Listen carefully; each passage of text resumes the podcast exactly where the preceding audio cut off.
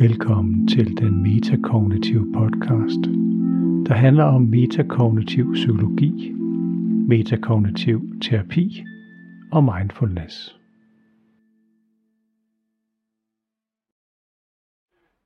Så er vi tilbage med den metakognitive podcast.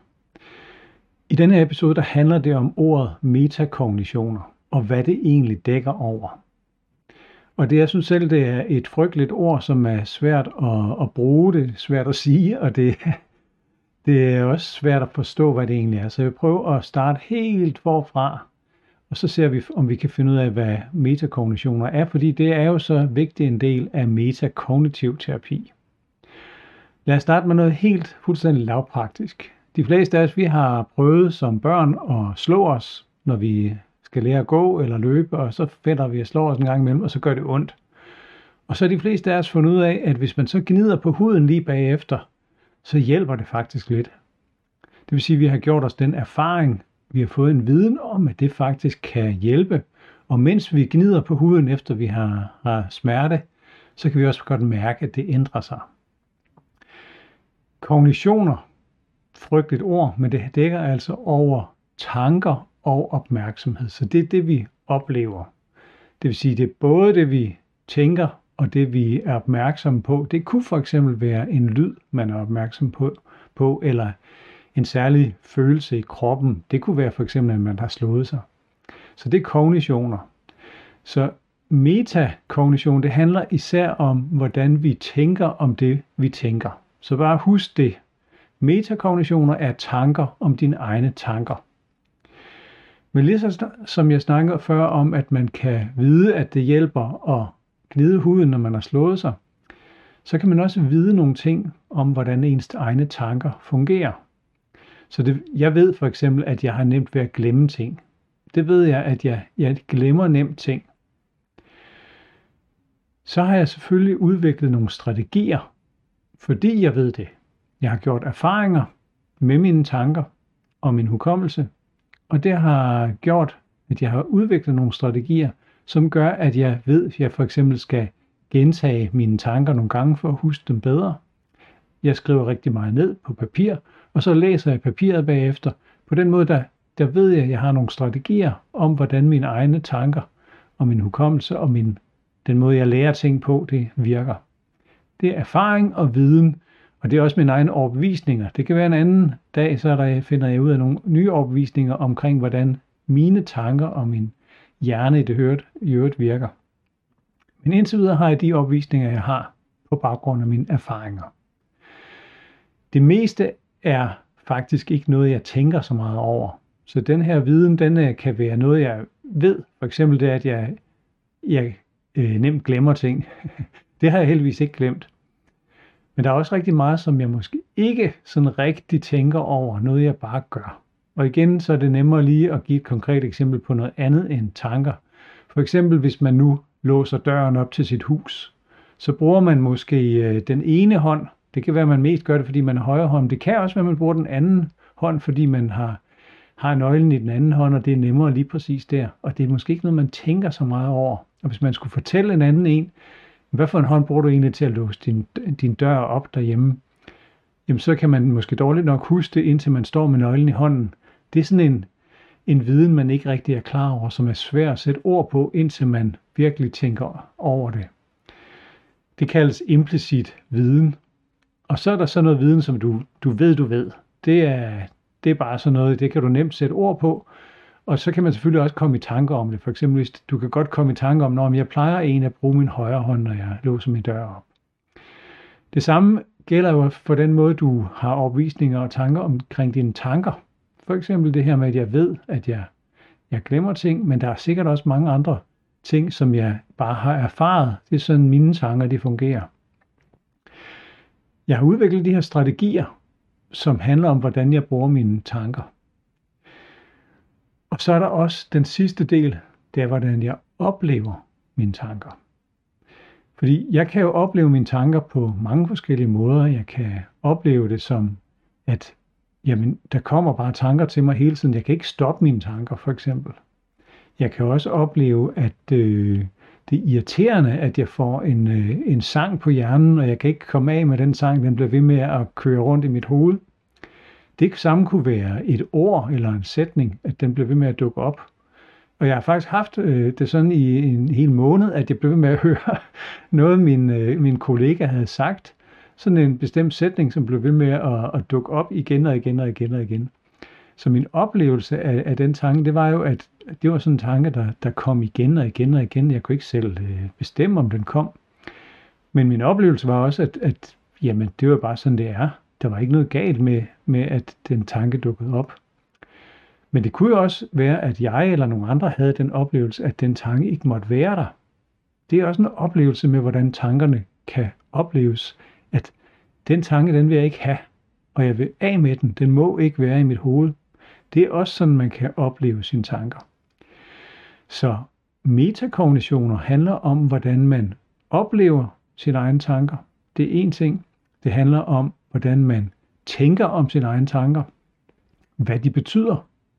Hvordan de dukker op. Og hvilke erfaringer man har gjort sig med sine tanker tidligere. Og så også de overbevisninger om, hvad tanker er, hvad de kan, hvad jeg kan bruge dem til, hvad andre har af tanker, hvad der er alt muligt omkring, hvad jeg tænker omkring mine tanker. Så det er jo mange, mange forskellige lag og forskellige ting, vi kan tænke på. Så du kan tænke på det som lag, at du har tanker i et lag, og så har du metatanker om dine tanker i et andet lag. Det er et lag, der ligger over. Det er metakognitioner, tanker om tanker. Og i metakognitiv terapi, der har man altså fundet ud af, at rigtig mange af vores problemer stammer faktisk fra, at vi har nogle metakognitioner, altså vores tanker om vores egne tanker, som gør, at vi vælger nogle strategier, som ikke rigtig fungerer. Jeg har tidligere talt om det her med CAS, altså kognitivt opmærksomhedssyndrom, at vi simpelthen bliver ved med at tænke de samme tanker igen og igen og igen og igen. Det er som regel negative tanker, vi tænker på hele tiden. Det kan være negative tanker om noget, der skal ske. Hvad nu hvis? Åh oh, nej, der kommer ske, til at ske det her. Bekymringer. Det kan også være tanker, vi tænker om fortiden, og jeg vil ønske, at det aldrig var sket, eller jeg vil gerne forstå, hvad der er sket i min fortid. Det er grublerier. Så tankerne om, hvordan de her tanker de opstår, der er metakognitionerne, altså den måde, man, man, man ved, man bruger sine tanker, og hvad de kan bruges til, det er metakognitioner. Og det er derfor, at man har fundet ud af i metakognitiv terapi, at man behøver faktisk ikke snakke så meget om, hvad man tænker. Altså det kunne godt være, at man tænkte, åh nej, jeg bliver garanteret fyret i næste måned. Og så kunne man jo sige, jamen, hvad er sandsynligheden egentlig for det? Altså, har jeg gjort noget dumt? Er der fyringsrunde? Hvorfor skulle jeg blive fyret? Og hvad hvad sandsynligt, er det, at det lige er mig? Og det er sådan set fornuftigt nok. Altså, så kan man finde ud af, at man skal søge et andet arbejde. Men problemet opstår, hvis man tænker på det hele tiden. Og det er altid det, vi arbejder med i metakognitiv terapi. Det er, hvor meget man tænker på det negative, og om det påvirker en negativt. Det vil vi gerne ændre, fordi så undgår man stress, man undgår angst, og man undgår depression og falde ned i de her negative huller, som overtænkning, negativ overtænkning kan føre til. Så metakognitionen er faktisk det, der bestemmer, om jeg vælger at bekymre mig hele tiden. Hvis jeg nu har nogle tanker om, at det er nødvendigt for mig at tænke på at blive fyret, så vil jeg selvfølgelig tænke på det igen og igen og igen. Og det er noget af det, man finder ud af, når man, når man laver metakognitiv terapi. Så spørger man, jamen, hvorfor tænker du egentlig så meget på det?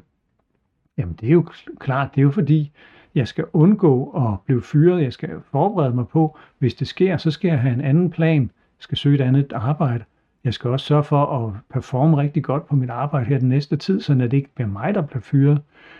Okay, det er alt sammen nogle meget praktiske ting. Men hvorfor tænker du på det hele tiden? Det er derfor, du er her som regel. Så er det det at finde ud af, okay, jamen jeg har det faktisk virkelig, virkelig dårligt, fordi jeg tænker på det om morgenen, jeg tænker på det, mens jeg er på arbejde, jeg tænker på det, når jeg kommer hjem, jeg tænker på det om aftenen, og jeg tænker på det om natten.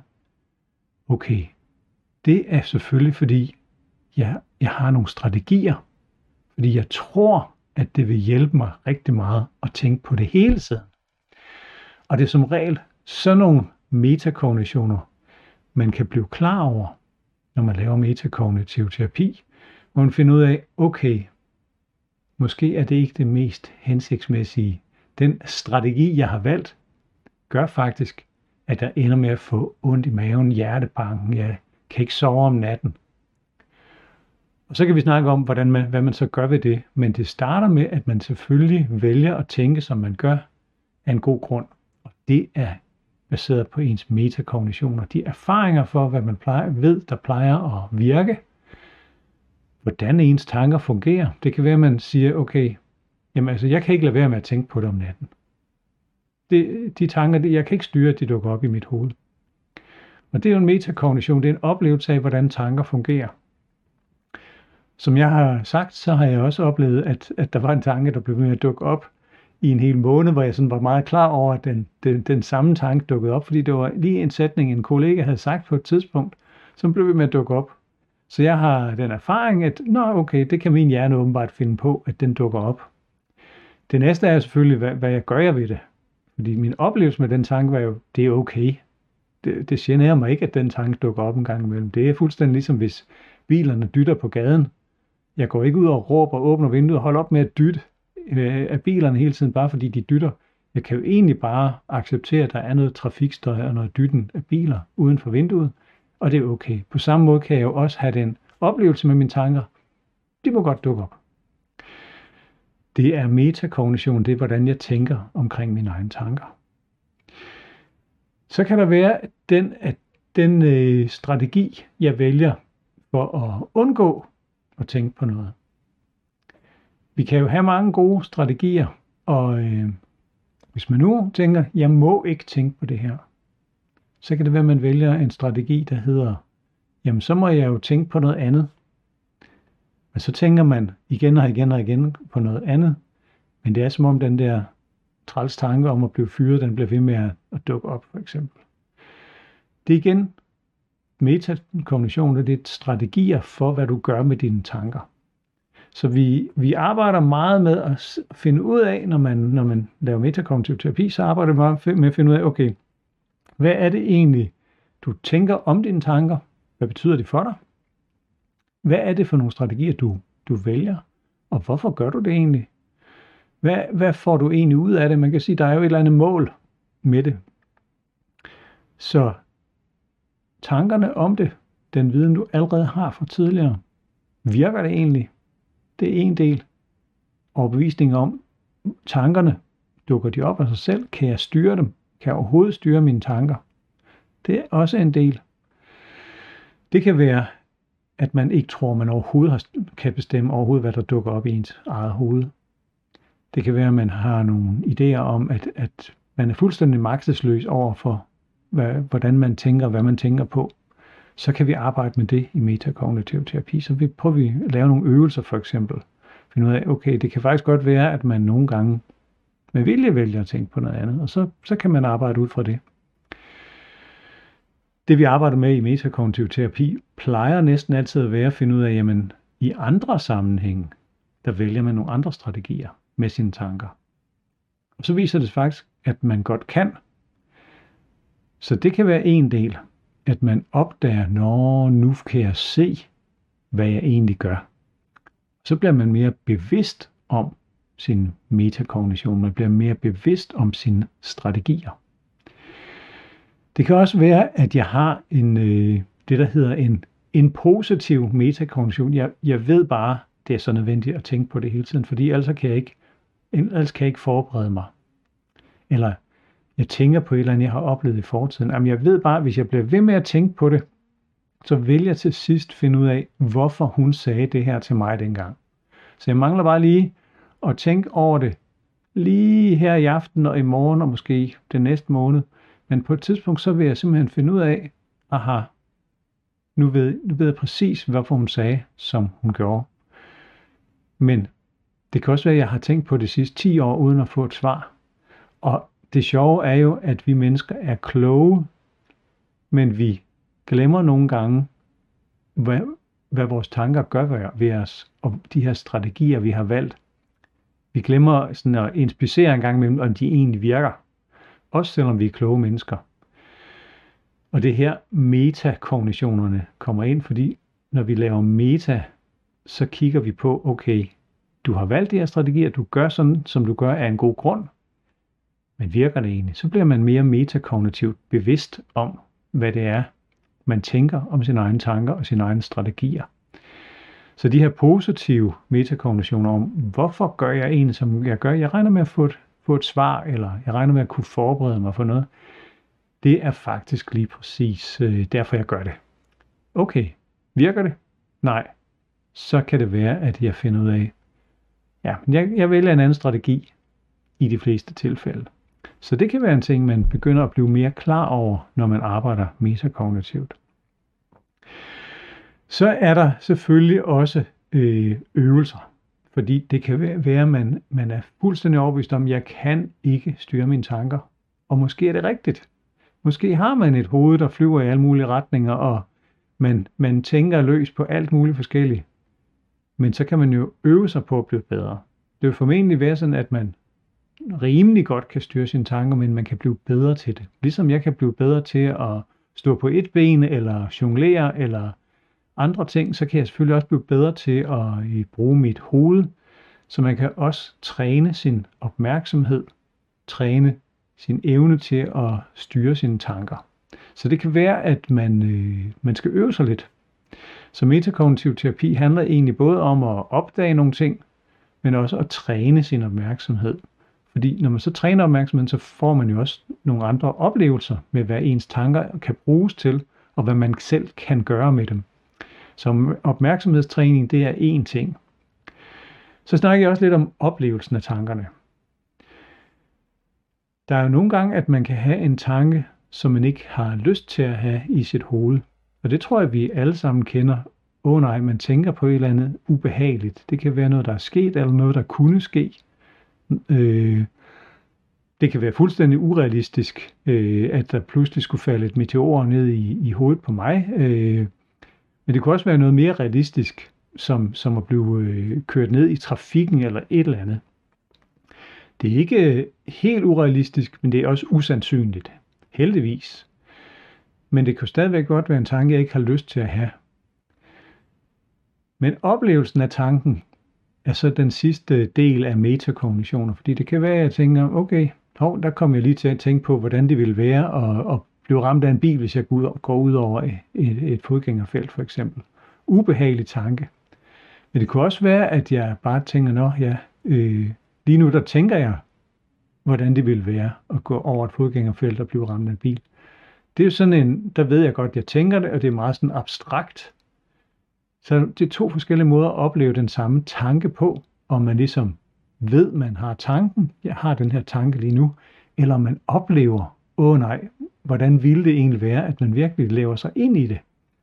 Det er to forskellige måder at opleve den samme tanke på.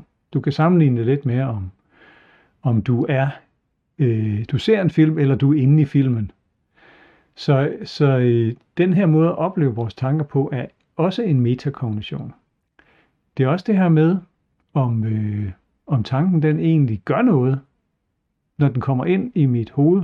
Gør den så noget med mig? Skal jeg, skal jeg tænke på den? Det en oplevelse af tanken. Bliver, når jeg tænker det, bliver jeg så til den her fodgænger, der, der bliver kørt over?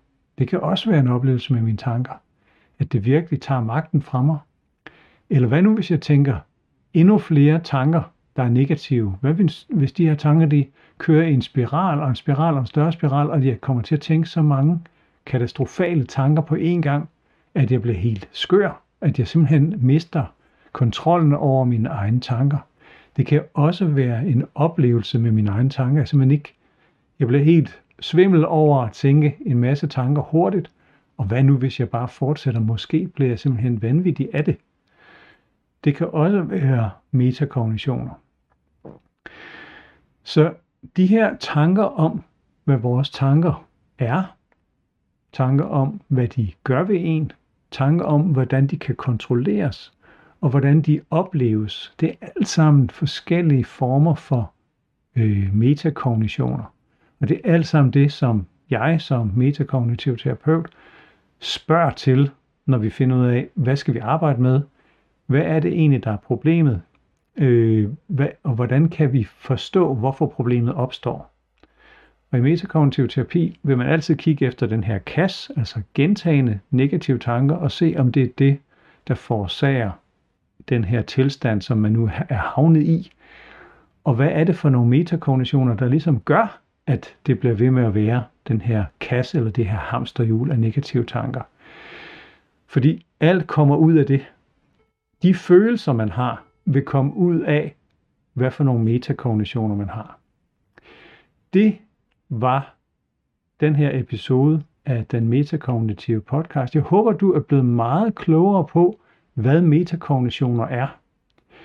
Og jeg håber, at du vil sprede podcasten til andre, der kunne være interesseret i metakognitiv psykologi. Tak fordi du lyttede med.